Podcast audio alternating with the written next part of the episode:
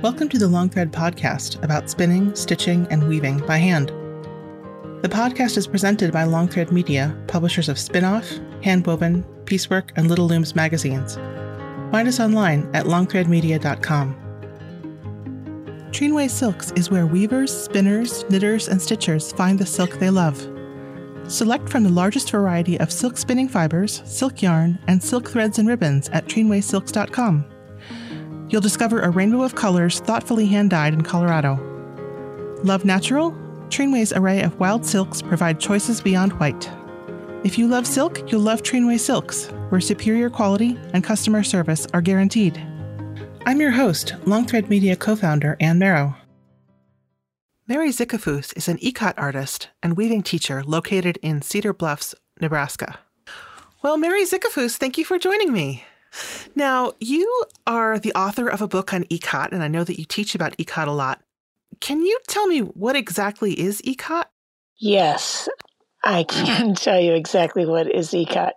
And it's not to be confused with Shibori. I think we all know Shibori, which is when we take woven cloth and fold and wrap and clamp it and dye it and create wonderful resist patterns. And ECOT is actually taking individual threads and doing the same thing. It's an old classic cultural resist dye technique that was kind of relegated and saved for the garments of the highest prestige, because it's really time-consuming, it's very labor-intensive, but the results are incredibly smashing and beautiful. And so, you know, when you put all that together, you have a pretty irresistible package for making fabulous cloth. Well, and the word ECOT is from a particular place, but the technique is very it's very widespread, you know. Yeah. And I often wonder, like, so how do ideas get disseminated around the world? I mean, is there an idea hovering over the planet, and then it just kind of sprinkles down universally across the planet in given locations at certain times, and somebody goes, "Hey, I think I'm going to wrap some fiber and dye it and unwrap it and weave it." You know, somebody says that in Egypt. Somebody says that in Indonesia. Somebody says that in Russia. And all of a sudden, you know, the world is doing ECOT. I mean, I don't think it's that simple, but I kind of think it is that simple. And of course, we have the Silk Road and trade routes that carry these parcels of exotic fabric from camel to port, from port to ship, from ship to exotic location. And, you know, that's how things spread. It wasn't Instagram, but it was Instagram by camel. Yeah. And there are so many interesting regionally specific looks to it as well. I mean, what you see in, say, Uzbekistan and what you see in India are so different, and they're the same, you know, idea of resist and weave. It's the same, you know, and the same with all of our weaving techniques. I mean, we all have the same, you know, we all speak the same language. We have the same tools.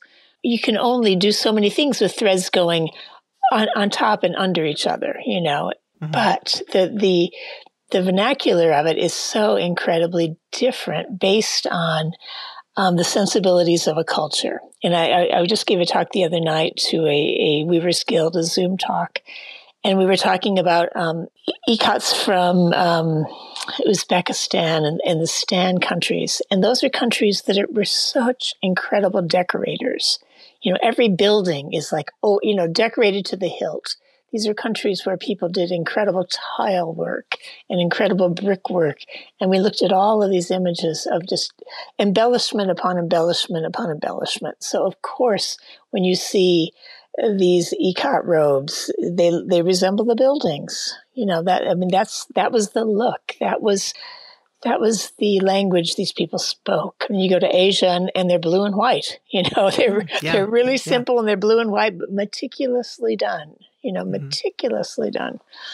So it's whatever everybody agrees to is the end thing. That's what arose from different parts of the world. Yeah. And I love the differences. And it all boils down to the same amount of work, no matter where you live. That's true. I actually have a piece of silk velvet ikat, which I feel particularly attached to from Uzbekistan. True confession, I don't really understand how velvet is made, and it's okay, we don't have to go into that here, but it seems like just an extra layer of complexity. Oh, it is. It is. It's like, oh, let's even make it harder.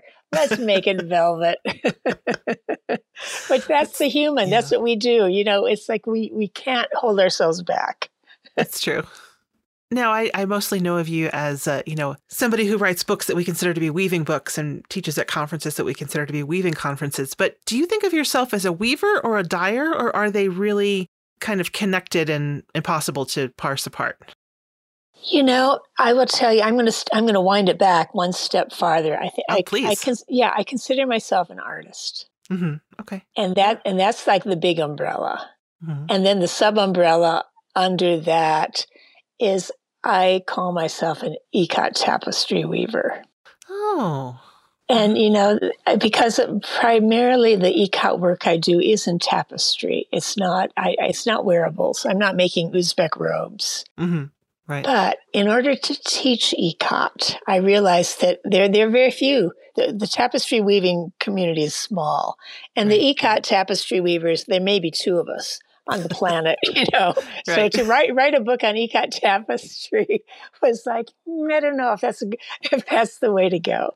But so I introduced ECOT through the hand of the functional wearable mm-hmm. world. So that would be scarves and stoles and tableware. And that's the way to learn ECOT. First of all, warp ECOT is far less complex, far easier mm-hmm. to learn than weft ECOT. And mm-hmm. all of those items are warp ECOT. The ECOT we all know and love is warp ECOT. And so let's teach warp ECOT. So that was why I wrote a book on warp ECOT, even though I rarely do it. Oh, that's so interesting. Yeah. When I first had someone explain Guatemalan jaspe to me, now, and that's something that's the patterning is often done in two directions. And she found it easier to explain to me how to do the weft-wise one, even though the warp-wise one was easier to do. But it was easier to explain how the pattern would be established. Weft. Yeah. And I think with weft, of course, with weft ECOT, depending on what your use is going to be, if you're doing it with a tapestry or a rug, mm-hmm. those salvages have to look like God wove them. And you can't right. have a bunch of extra hanging off the edges. But if it's going to be a wearable garment, you can just cut that, and that can be a seam allowance there. Right. So it's a whole different application with finer threads and with wearables. Mm-hmm. And there is smashing no matter what the application is. I really am a devotee of ECOT. There's something about it, the look of that bleedy edge. I think people have fallen in love with that, for centuries. Yeah. And isn't that amazing that there's something where it has to be the bleedy edge. If it's too perfect, it looks printed. Yeah. And if it's not perfect enough, you lose the pattern of it. So it's really kind of amazing that I wonder if it's the handmade element of it. I think it's the handmade element. I think it's the painterly aspect. I always say that how does a weaver make their work more painterly? They do ECOT. Mm-hmm. Yeah. I mean, it has to be a dye process. There's nothing on that loom, that gridlock loom, that says, I am painterly. But when you take yarns that have had a painterly hand applied to them, mm-hmm. and then you put them in and you get this bleedy thing going, it's, all of a sudden you're off the grid. And that's that's pretty exciting. Yeah. Visually, very exciting. Is this something that you enjoy experiencing as a traveler, as somebody who appreciates weaving, as well as someone who makes these tapestries? Yeah, what's been your favorite one to explore? Oh, I mean, all the countries that do ECOT, I have such a fondness, and it's such an excitement, like to go anywhere and discover ECOT yardage or anything done in ECOT. I can cite a particular example. I was on a textile trip in China a few years ago for the International Ikat and Shibori Conference in Hangzhou, China. And we were doing a bus tour afterwards for a couple of weeks. And we had just gone through the Taklamakan Desert on a bus for days upon end. And all of a sudden we stop at a bus stop and there is a shop, and it's an ECOT shop in the middle of the desert in China. I've never seen an ECOT shop in my life. And, you know, of course, this is a bus full of textile people. We tear into this shop, and it's not naturally dyed ECOTs, but everything has been hand dyed, hand woven. There's enough ECOT to dress the world in this little shop. And we went crazy. So that was an unexpected, an unexpected perk in going to China, was to run into an ECOT shop. Where are my favorite ECOTs made? I mean, I really have a, you know, such a love for the Central Asian ECOTs. So who doesn't? You know, they're so graphically beautiful. And right now there's this fantastic ECOT exhibit that just opened at the Seattle Art Museum. Right. That and I haven't seen it yet. I'll be there. I'll be there in a bit to see it. But I'm sure it's full of Central Asian ECOTs. Yeah. Yeah. It's amazing. I also saw that I believe that Roland and Shinami Ricketts are both doing a piece, and he's really known for a lot of Shibori work, but there's a big installation of Resista. Anything either of them put their hand to is off the charts. So this is going to be a fantastic exhibition. Yeah. Yes. I'm very excited to see it. I'm not sure if I'm going to get to just see it digitally or if I'll get to walk through the galleries myself. But one of the challenging things about textile exhibits this way is that I just want to touch all the things. I want to have them all running through my hand. Yeah, I think we all do. Yeah. We should be a little swatch. You should get to pet. And that was one of the things that convergence. That's not a bad idea. That's not a bad idea. You know, and I'm going to bear that in mind. I have a show coming up in 2 years, and I'm going to have little swatches under pieces that you could actually touch, particularly the difference between a silk piece and a wool piece, you know, because so many people have no clue. Yeah, it's true. So what do you find most surprising or most challenging about teaching people to work with ECOT? Because I know that you are an instructor as well as an artist. Right. You know, that's a really good question. I tell people, be prepared for a level of fussing that you're unaccompanied. You know, you're just not, you haven't done that at a loom. And everyone's like, oh yeah, I got that. No problem. And then we begin, and I look over and I see people having a fit because things look so unruly. You know, we're used to these lovely threads right off a spool, everything's smooth and organized. You warp your loom and away you go. That's not ECOT. In ECOT, you're pulling and shifting threads purposefully to create designs. But anytime you pull, you know, quite a few threads, maybe hundreds, maybe even thousands out of sequence, they create lumps and bumps and tangles and knots. Right. And it's not your preferred look at the loom, you know. And everyone goes, what am I doing wrong? Oh, my God, what have I done? And I go, no, you are totally right on. I said, now this separates the men from the boys here. Now we have to go in, you know, and manage all this. Mm-hmm. So much of learning to do ECOT is yarn management. Right. You know, whatever you learned in your beginning weaving class, it sort of doesn't apply anymore. Hmm. It's like, it looks like every mistake you ever made times 10, all right there at your leash sticks right in front of you. And we always, always get it organized, but it takes just a level of patience. And some people don't have it. You know, quite frankly, you're either wired that way or you're not. And I think, you know, I could unravel yarn all day long. I mean, I don't take it personally. And this is another thing. So many people take it personally that their loom looks like a shipwreck mess when they're putting the ECOT on. And I'm like, no. This is how this process looks. And then at the end, you know, the result is so smashing and beautiful.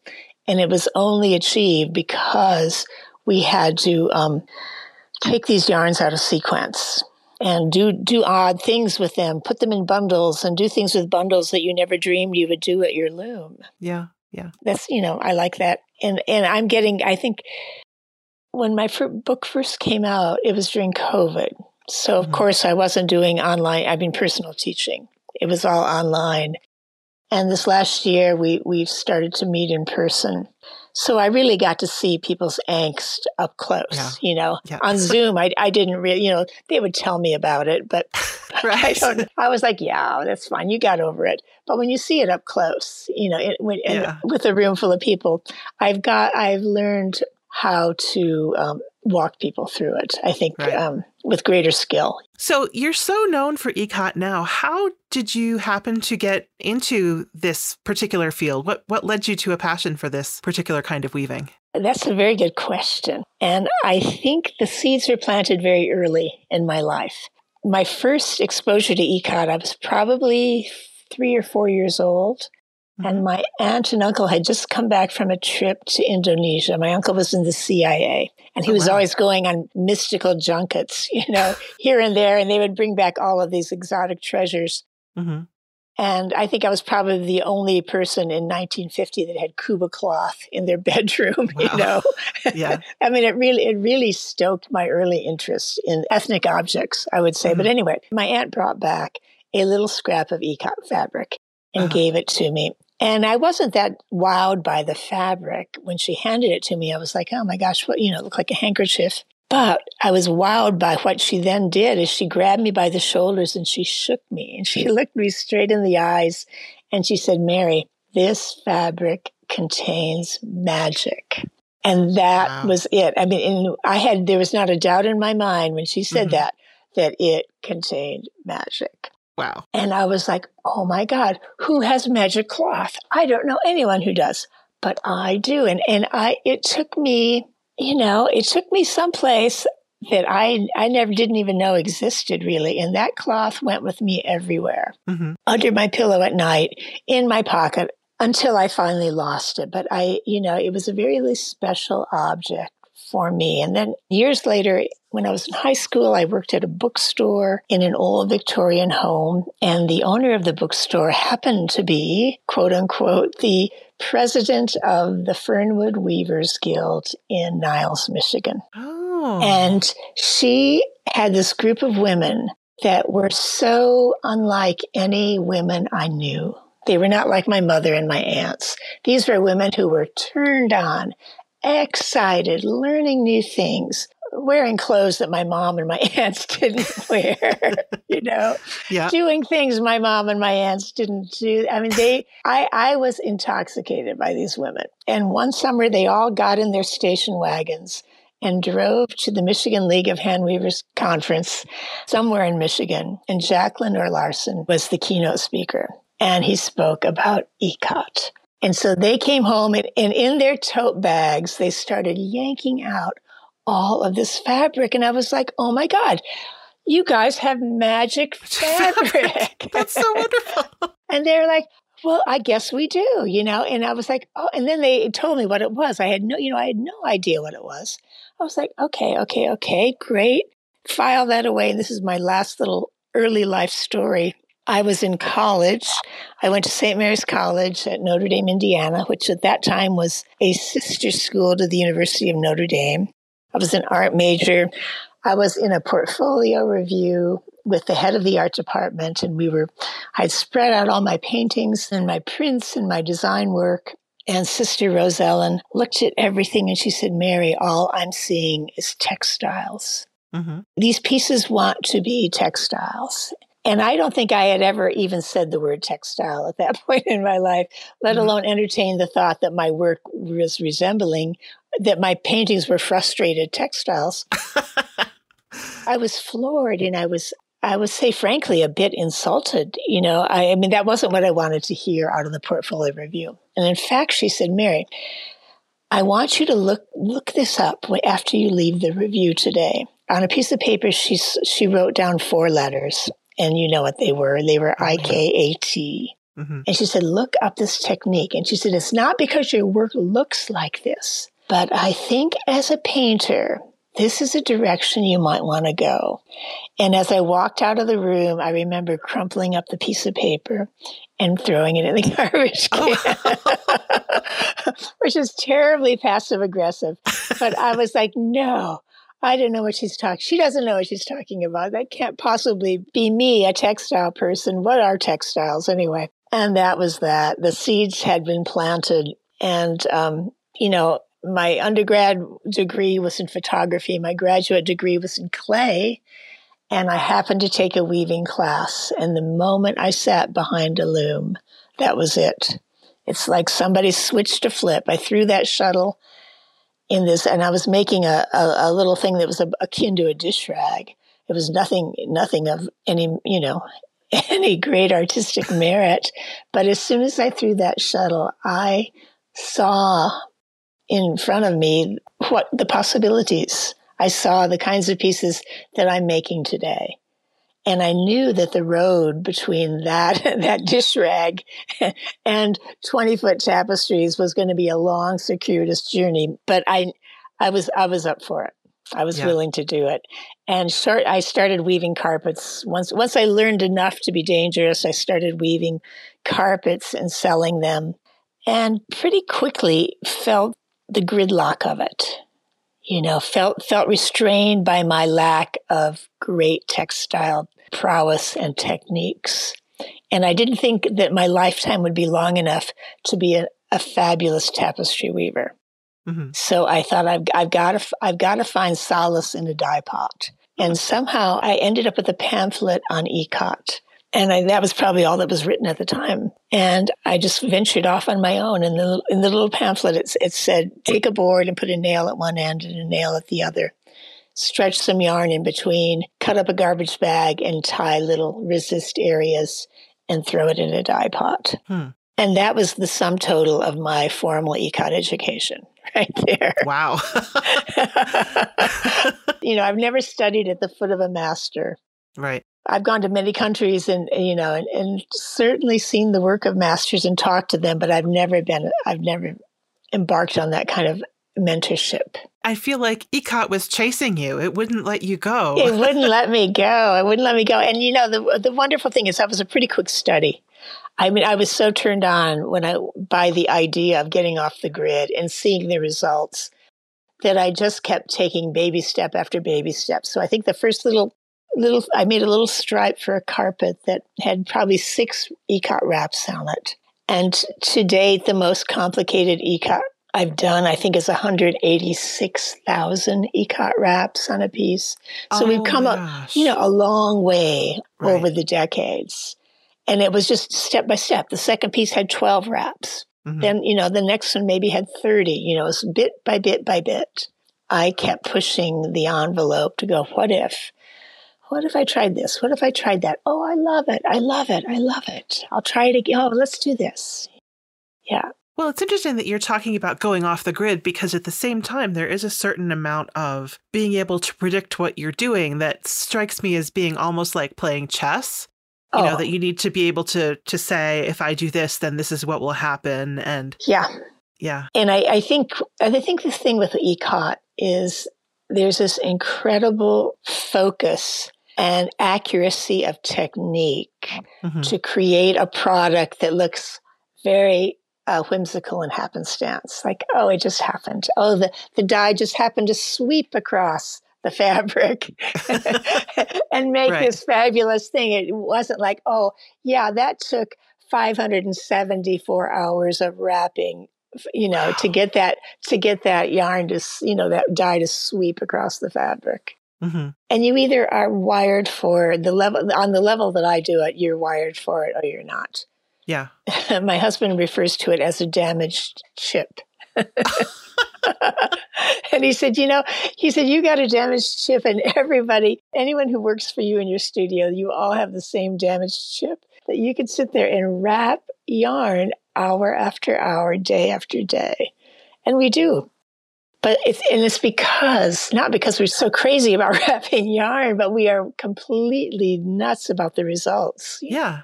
It's so worth it. It's like dieting or something, Well, I was going to say that's exactly how a functional chip works. It does a whole bunch of tiny little minute calculations and it persists and you come up with something that you follow to its next, conclusion. I say that life has compromises and the only way I'm going to get from A to the letter Q is to do this, this, this, and this. Mm-hmm. And I know how to do it and the formula works and it's really fun.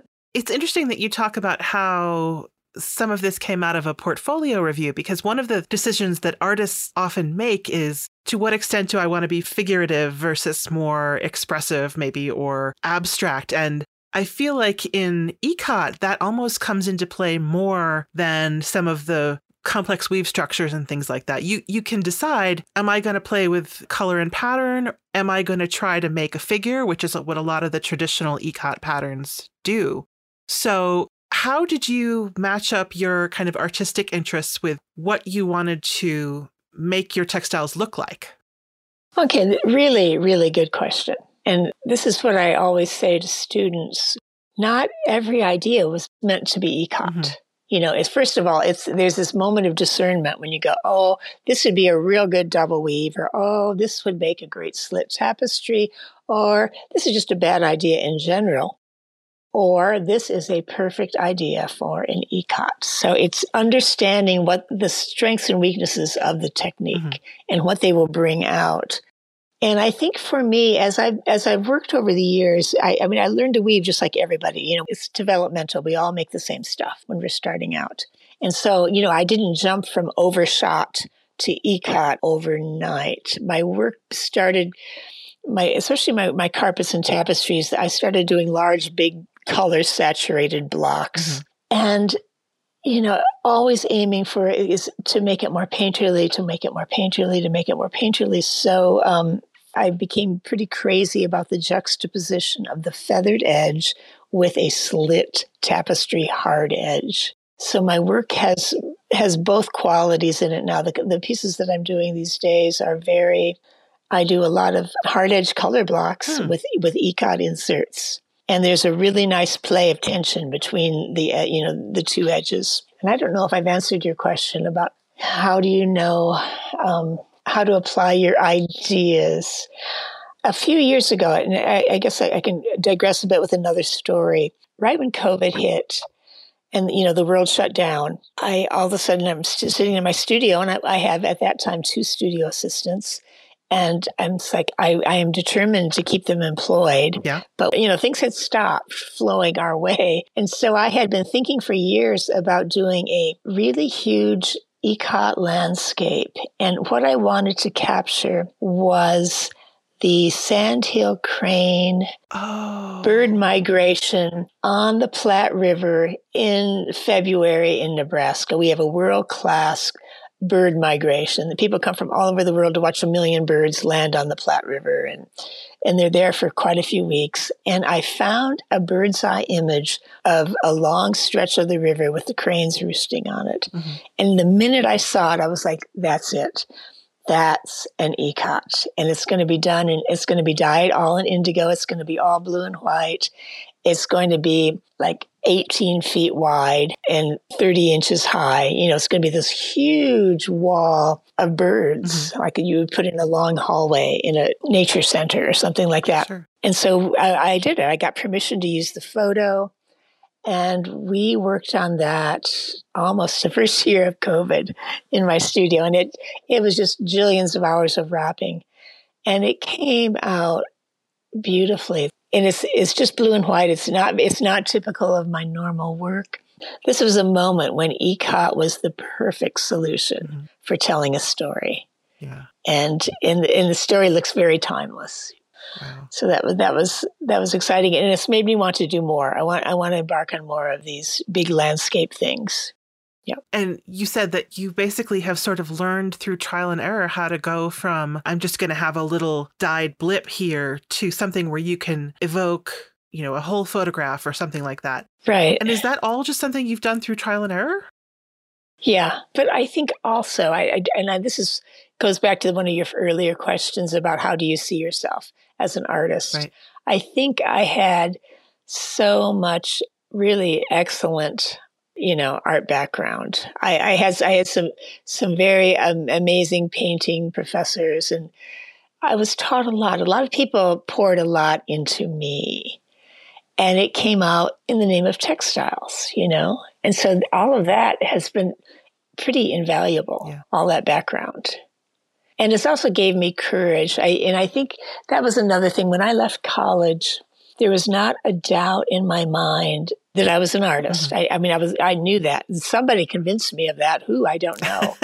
And there wasn't a doubt in my mind that this was a lifetime path, that I, whatever making it is, mm-hmm. I don't know what that really that word is. I think part of making it is just loving what you do. Sure. And to keep pushing the envelope and pushing the envelope and pushing the envelope. But I knew that it wasn't like a 5-year gig. Right. And then I was going to go and become a massage therapist or something, Right. That this is who I was. Mm-hmm. And it's been a pretty great journey. And I just keep always saying, oh, I feel like we're just getting down to it now. Yeah. I'm just getting started, uh-huh. just getting started. Oh, I've got this idea. Oh, I'm just at the beginning here. And I'm not at the beginning, for Pete's sake, but I have the excitement of feeling that I'm just at the beginning. And that's a blessing. Sure. to be constantly fed and excited by making work.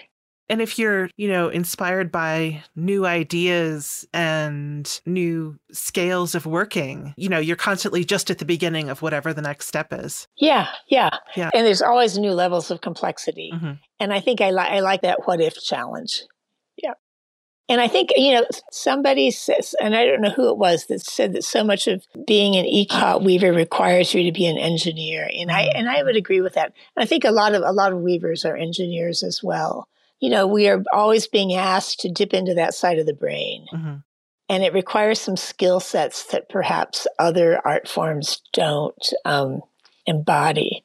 Yeah. Well, you're problem solving, whether it's an engineering problem or an artistic problem. Certainly with textiles, you're thinking about things like tensile strength and twist and all those sorts of material science elements of it. But you're dealing with a set of problems, and how successfully you solve them determines how good you are as an artist and an engineer. And I think, you're building something. You're building a piece of cloth, and you're literally building it thread by thread by mm-hmm. thread. Mm-hmm. Yeah. And you're making something out of nothing, and that's pretty exciting. Mm-hmm. Are you attracted by other elements of, making cloth thread by thread, or is it pretty much an artistic pursuit for you? So, for example, do you say, I'm just going to sit in front of the television and do some knitting or, weave on a pin loom? Or is it sort of like, this is your studio practice and making textiles is sort of your major outlet? Right. That's another great question. You have really good questions. And I will start by saying what I tell all of my classes. First 5 minutes out of the hatch, I say, I am not a weaver's weaver. Mm-hmm. That's somebody else. And we all know who they are. We could run a list of those people that they know everything about weaving and they do it all the time. And I'm not that person. My bandwidth is very deep, but it's very narrow. It's not this long horizontal bandwidth where I have shadow weave at one end and crackle weave at the other and ECOT's in the middle. Mm-hmm. That's not me at all. Maybe years ago, I did one project of all of those things, learning to weave. Do I have a great love of cloth? Yes. And an appreciation for the making of that and all of those people who do it? You bet I do.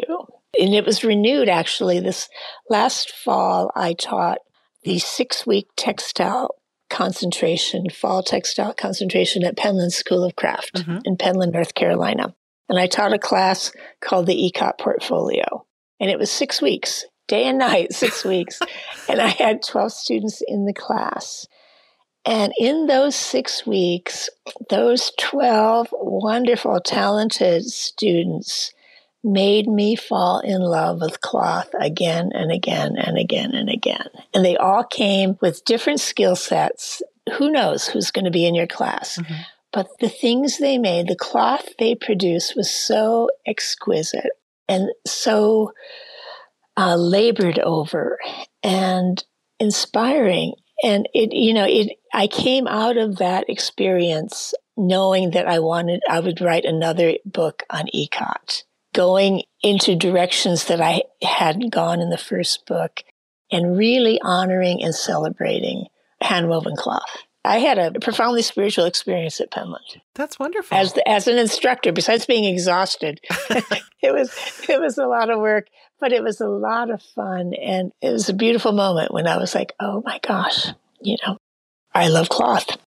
So you mentioned that your weaving interests are very you know, narrow and deep and ECOT, but your first book was for a broad audience of weavers. Is that right? Yeah. How did you write your book knowing that people who might weave from it are folks who might practice a whole different kind of structure, et cetera? Well, the point of the book was to teach a technique and then encourage people to apply it to what already is their signature trademark style of weaving. And at that time, I had several studio assistants that were fairly new weavers. And so they were perfect helpers on this because they didn't know much about using the technique in a warp application. So we were able to problem solve about all kinds of really basic things. And I knew that I had to make the teaching of the technique as broad a bandwidth as possible. That basically this is, you know, this is how it's been done in a lot of different countries. This is how you basically do it. Now you go and apply it and you get wild and crazy with it. Mm-hmm. And what's amazing for me on this book, the book came out, people started buying it and weaving off of it. And I am constantly getting emails from people with images of pieces that they have woven as a result of the book. And it's pretty exciting to see that, you know, it's working. It's like, yeah, they got it. They got it. And oh my God, this person just wove 32 yards of ECOT fabric. And in fact, they're standing on the third floor of their house and it's rolled out the window and the bottom of the fabric is in their front yard, you know. I mean, just all the different applications. And I realized that, you know, that's all everybody needed was just an angle in to a technique so it didn't seem as incredibly intimidating. And like, oh, I can't do that. Of course you can.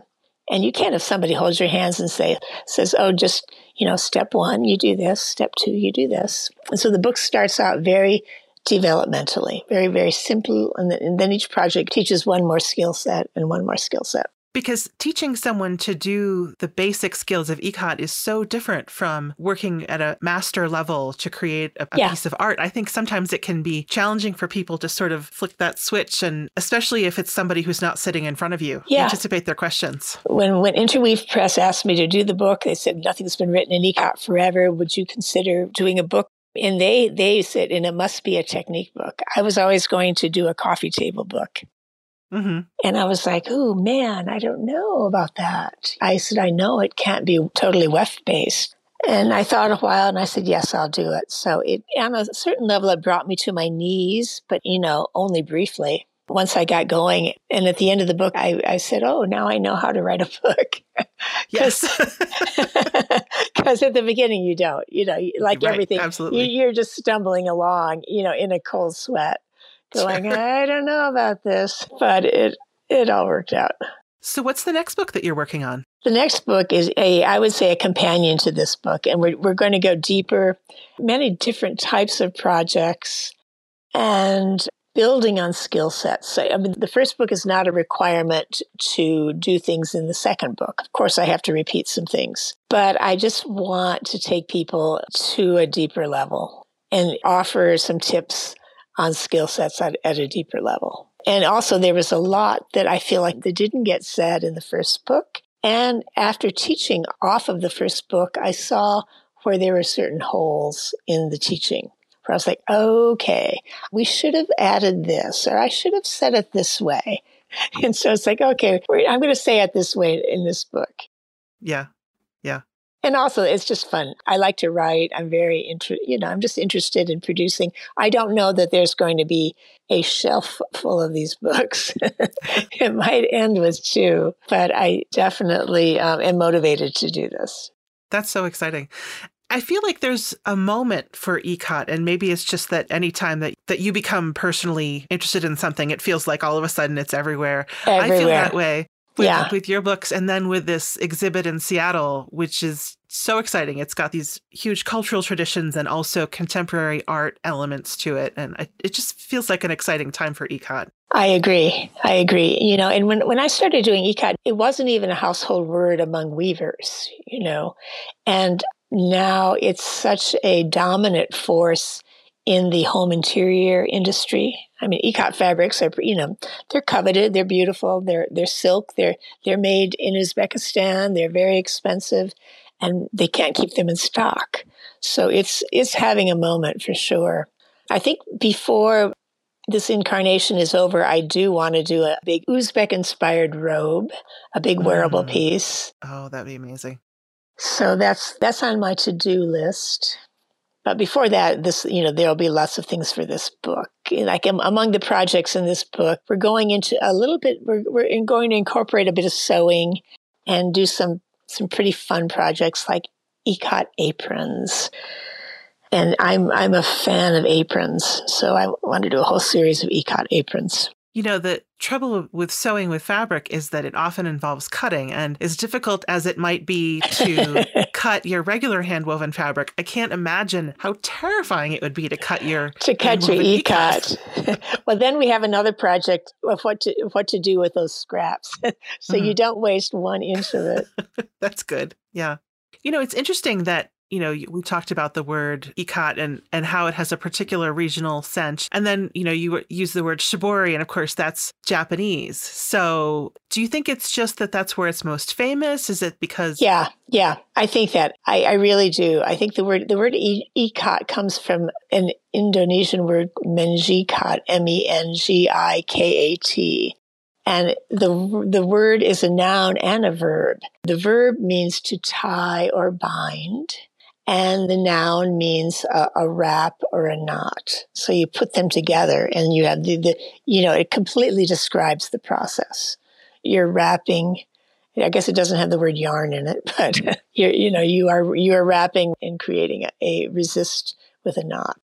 And then, you know, the word jaspe is often just means like heathered, but that's a word I see in textiles a lot, even though it means a particular technique from a particular place that, you know, the right. Guatemalan ikat. Yeah. Mm-hmm.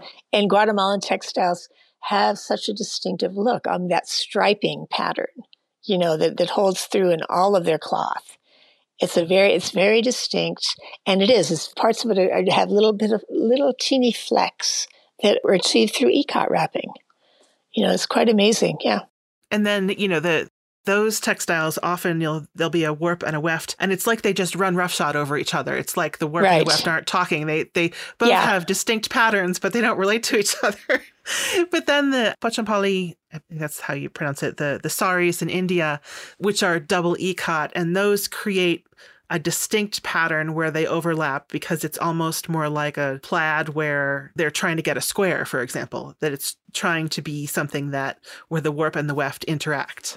Right. There's calculated ECOT, which is called double ECOT, and the non-calculated, the random, is called compound ECOT.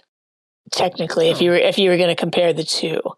And, you know, and both are pretty fabulous. I mean, quite a technical feat when the warp and weft combine and fill out a beautiful picture or story. But it's not a requirement.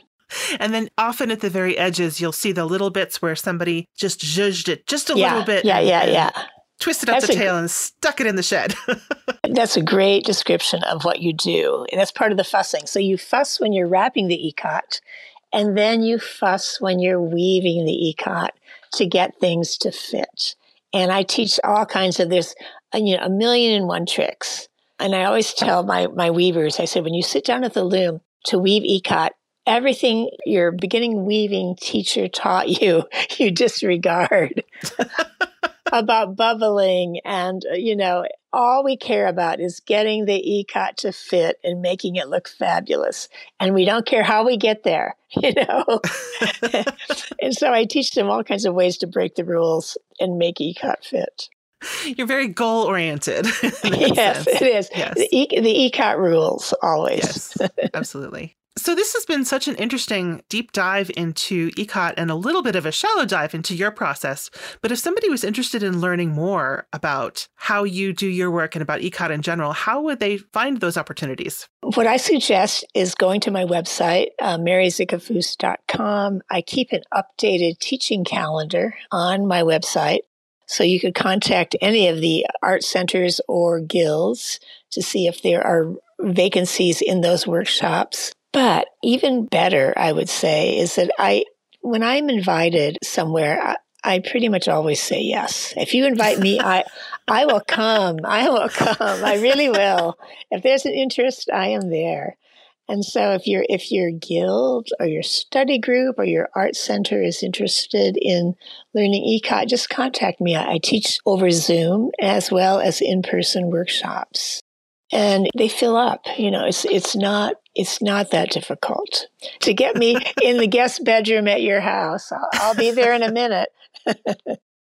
Well, in addition to finding classes on your website, you have some beautiful images of all of your different kinds of projects. So there's a bit of you can go and see what you've been working on as well as where they could find you. Yeah, I try to keep my gallery updated. And in terms of what's happening in the studio right now, I haven't really talked too much about my current work. I always have a running, thank goodness, I have a running list of commissions that I'm always chasing after. I'm always behind, it seems, but people contact me to commission work for their homes as well as for public buildings. And those are usually quite involved, really fun to do, quite time consuming, but delightful, really. So we're working on a series of those as well as a year of projects for the new book. So when I say we, right now, I have one studio assistant. His name is Peyton Pearson. He's been with me a year and a half. And at Christmas, I lost my old longtime studio assistant, Anna Nance, who'd been with me for 14 years. Oh, wow. So that was like losing my daughter. She came to me right out of undergraduate school. She went to Savannah College of Art and Design in Textiles, stayed with me 14 years, and just had her first baby. So she's home. She's home being a mama. Yeah. Well, I'm glad that you lost her to another exciting project. Yeah, a good cause. Right. Yeah, and absolutely. I think probably wrapping ECOT looks pretty easy compared to what she's doing now. I think so. Certainly a lot tidier. No dipod can keep up with the baby. with a new baby. Oh my goodness. Well, Mary Zicafoose, thank you so much for your time, and I can't wait to see what you come up with next. Well, thank you for having me. I love to talk to weavers. I love to talk about ECOT, but I think we all like to talk about ourselves and our work. So this was, a great opportunity for me to get all that off my chest. So thank you so much. Thanks to Treenway Silks for sponsoring this episode. Thank you for listening to the Longthread Podcast. If you've enjoyed this episode, please rate the show and leave us a comment on Apple Podcasts or your favorite podcast platform. Thanks again.